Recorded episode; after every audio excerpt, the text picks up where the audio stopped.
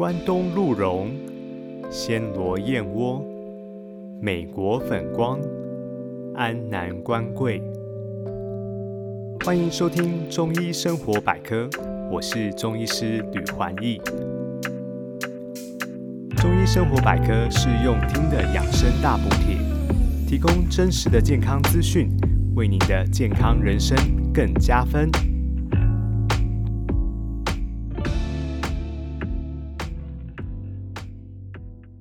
早在千禧年，世界卫生组织就预测，二零二零年以后，忧郁症人口会达到每四个人就有一人。我们看到这一两年，因为新冠疫情的关系，经济受到严重的冲击，很多人的生活都面临考验。新闻报道中看到，除了确诊人数攀升以外，也播报不少影视名人因为忧郁症而自杀的事件。心理的健康是这个时代必须要特别重视的问题。在坊间，我们也发现许多心理健康的课程也应运而生，像是正念减压、自我探索、情绪治疗等等。在畅销书的排行榜前十名，也有很多心理健康相关的书籍。只要有意愿去搜寻，都能找到合适的资源。不管是上班族、退休人士，或是学生。其实都需要合适的管道来帮助自己维护心理的健康。你知道中医也能治疗身心症吗？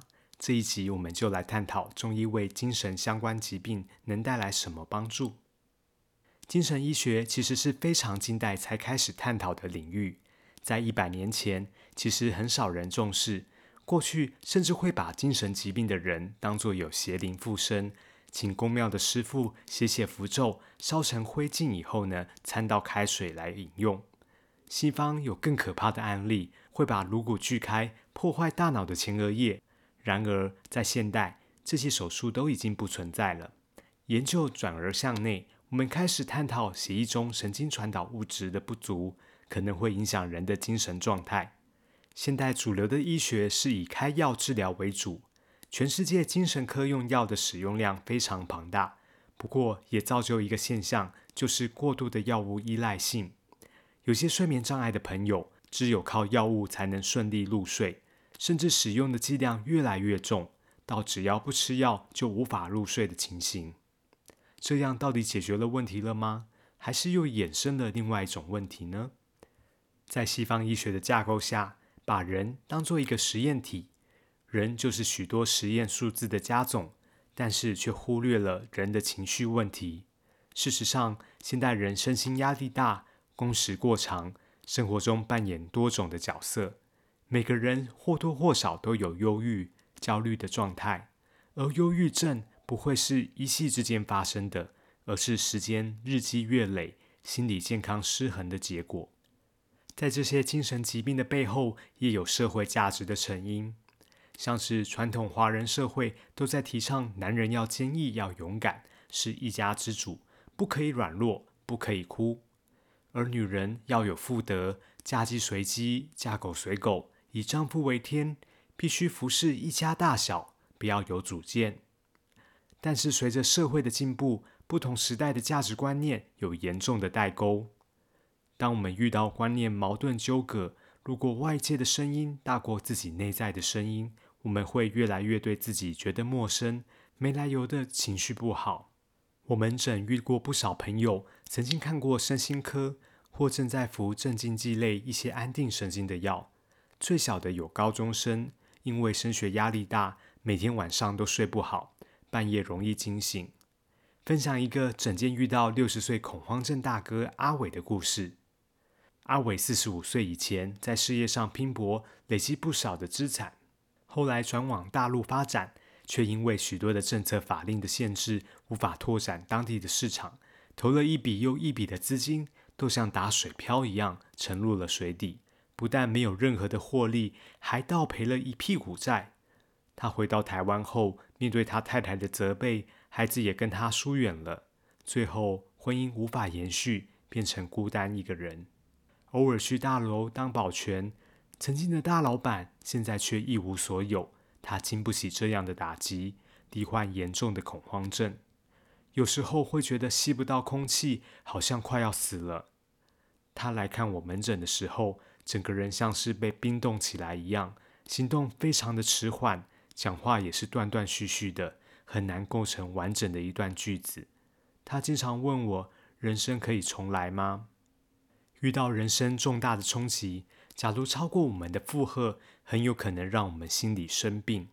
不过，大多数身心症的病人不见得有遇到重大的冲击，却在一个慢性压力的环境中，不断的忍耐、压抑自己的感受，最后身心严重的失衡。例如，在高压的工作环境中，或是长久面对一个不开心的关系，这些问题像是温水煮青蛙一样。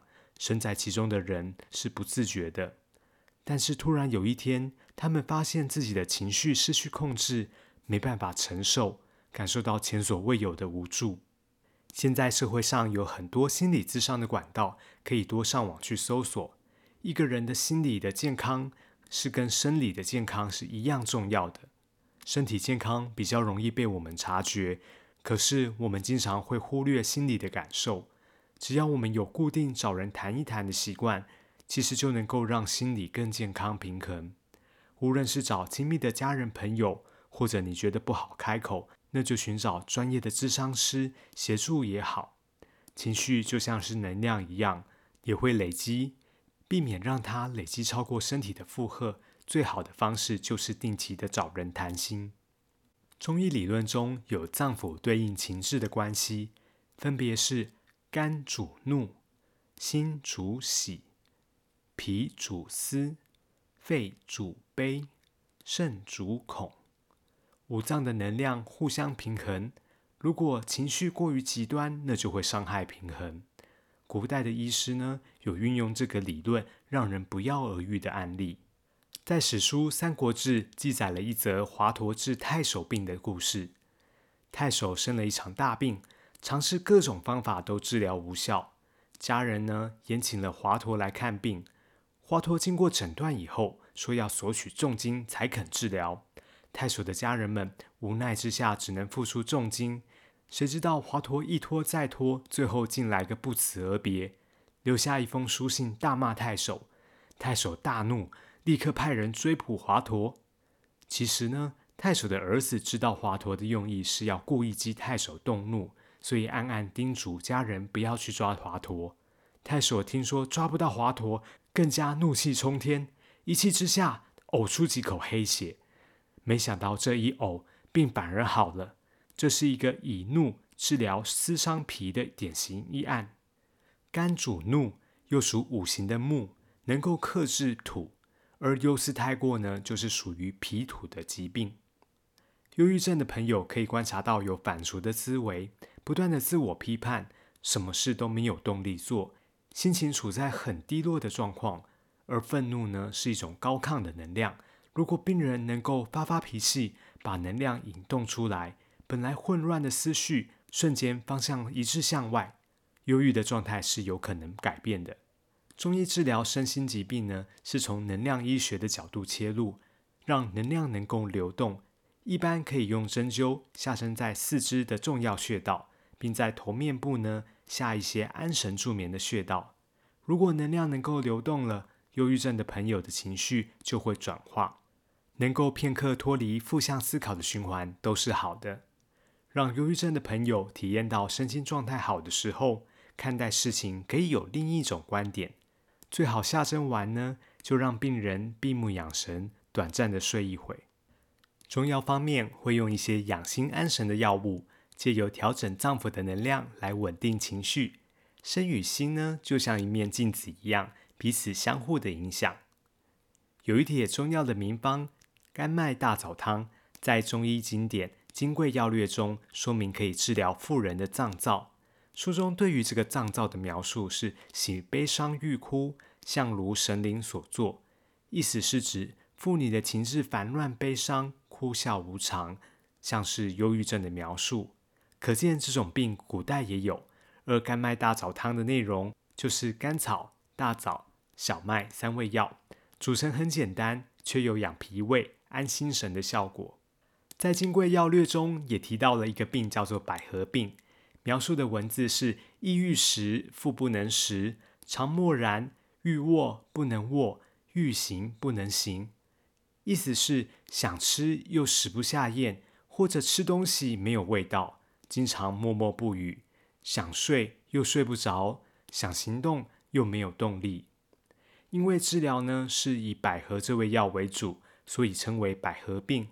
像是百合地黄汤这组汤剂呢，可以养血清热，改善病人的睡眠品质，让病人能够好好的休息。对于忧郁症的朋友来说，有些观念是必须反复强调的。第一，千万不要急着逼自己快点好起来。许多病友平常就是追求高效率的人，当得到了忧郁症，很难自我接纳。其实啊，忧郁症就像生命的跳板一样，好好沉淀一下，反而更能了解自己生命的终极追求。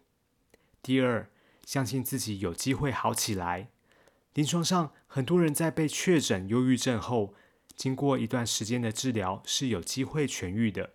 纵使短期间可能觉得身心都有失能的情况，譬如记忆力下降，原先熟悉的专业没办法执行，这都只是暂时的现象。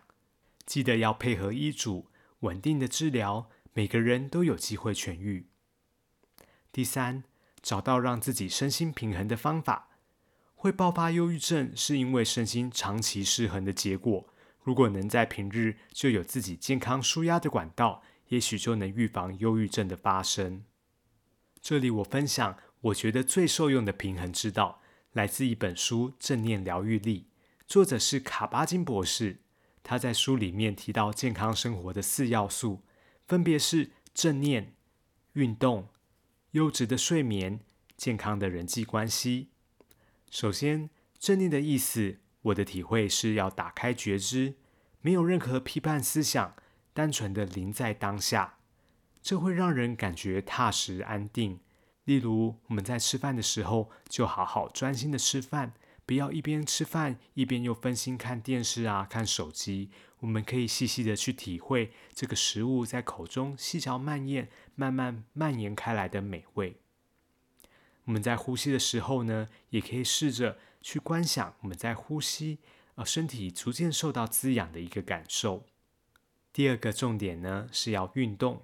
运动的好处可以让大脑释放脑内啡，人会充满幸福感。曾经得到重度忧郁症的欧阳靖，是艺人谭爱珍的女儿。虽然是星二代，但是她的成长过程中缺乏关爱，是让她罹患忧郁症的主要原因。除了接受长期服药的治疗外，他也靠着跑马拉松让自己重生。有兴趣的朋友可以搜寻他的故事。第三个重点是优质的睡眠，这是再怎么强调都不为过的。睡眠的品质非常重要，而长期睡眠不足、睡眠品质不佳，会让人的情绪容易处在临界点，随时都可能会爆炸。第四个重点是拥有良好的人际关系。在我们最低落的时候呢，其实最需要陪伴，千万不要把自己封闭起来。但是也请找一些爱你、愿意倾听、能够帮你充电的亲人或朋友。否则呢，如果聊天的内容都在批评谩骂，不但没有感觉更好，反倒会更糟。以上这些方法提供给你，方法的目的在提升我们的心灵免疫力，不只是忧郁症的朋友。其实每个人或多或少都有累积忧郁的情绪。再次重要的提醒：忧郁呢，其实是生命的跳板，呼唤我们重新面对自己的需要。压抑情绪终究会成病，每个人都必须对自己诚实，时时温柔的善待自己。今天的节目到这边进入了尾声。如果你喜欢我的内容，请记得帮我留下五星评价。并把这些健康资讯呢，也分享给你最珍爱的亲朋好友。中医生活百科，我们下次见喽，拜拜。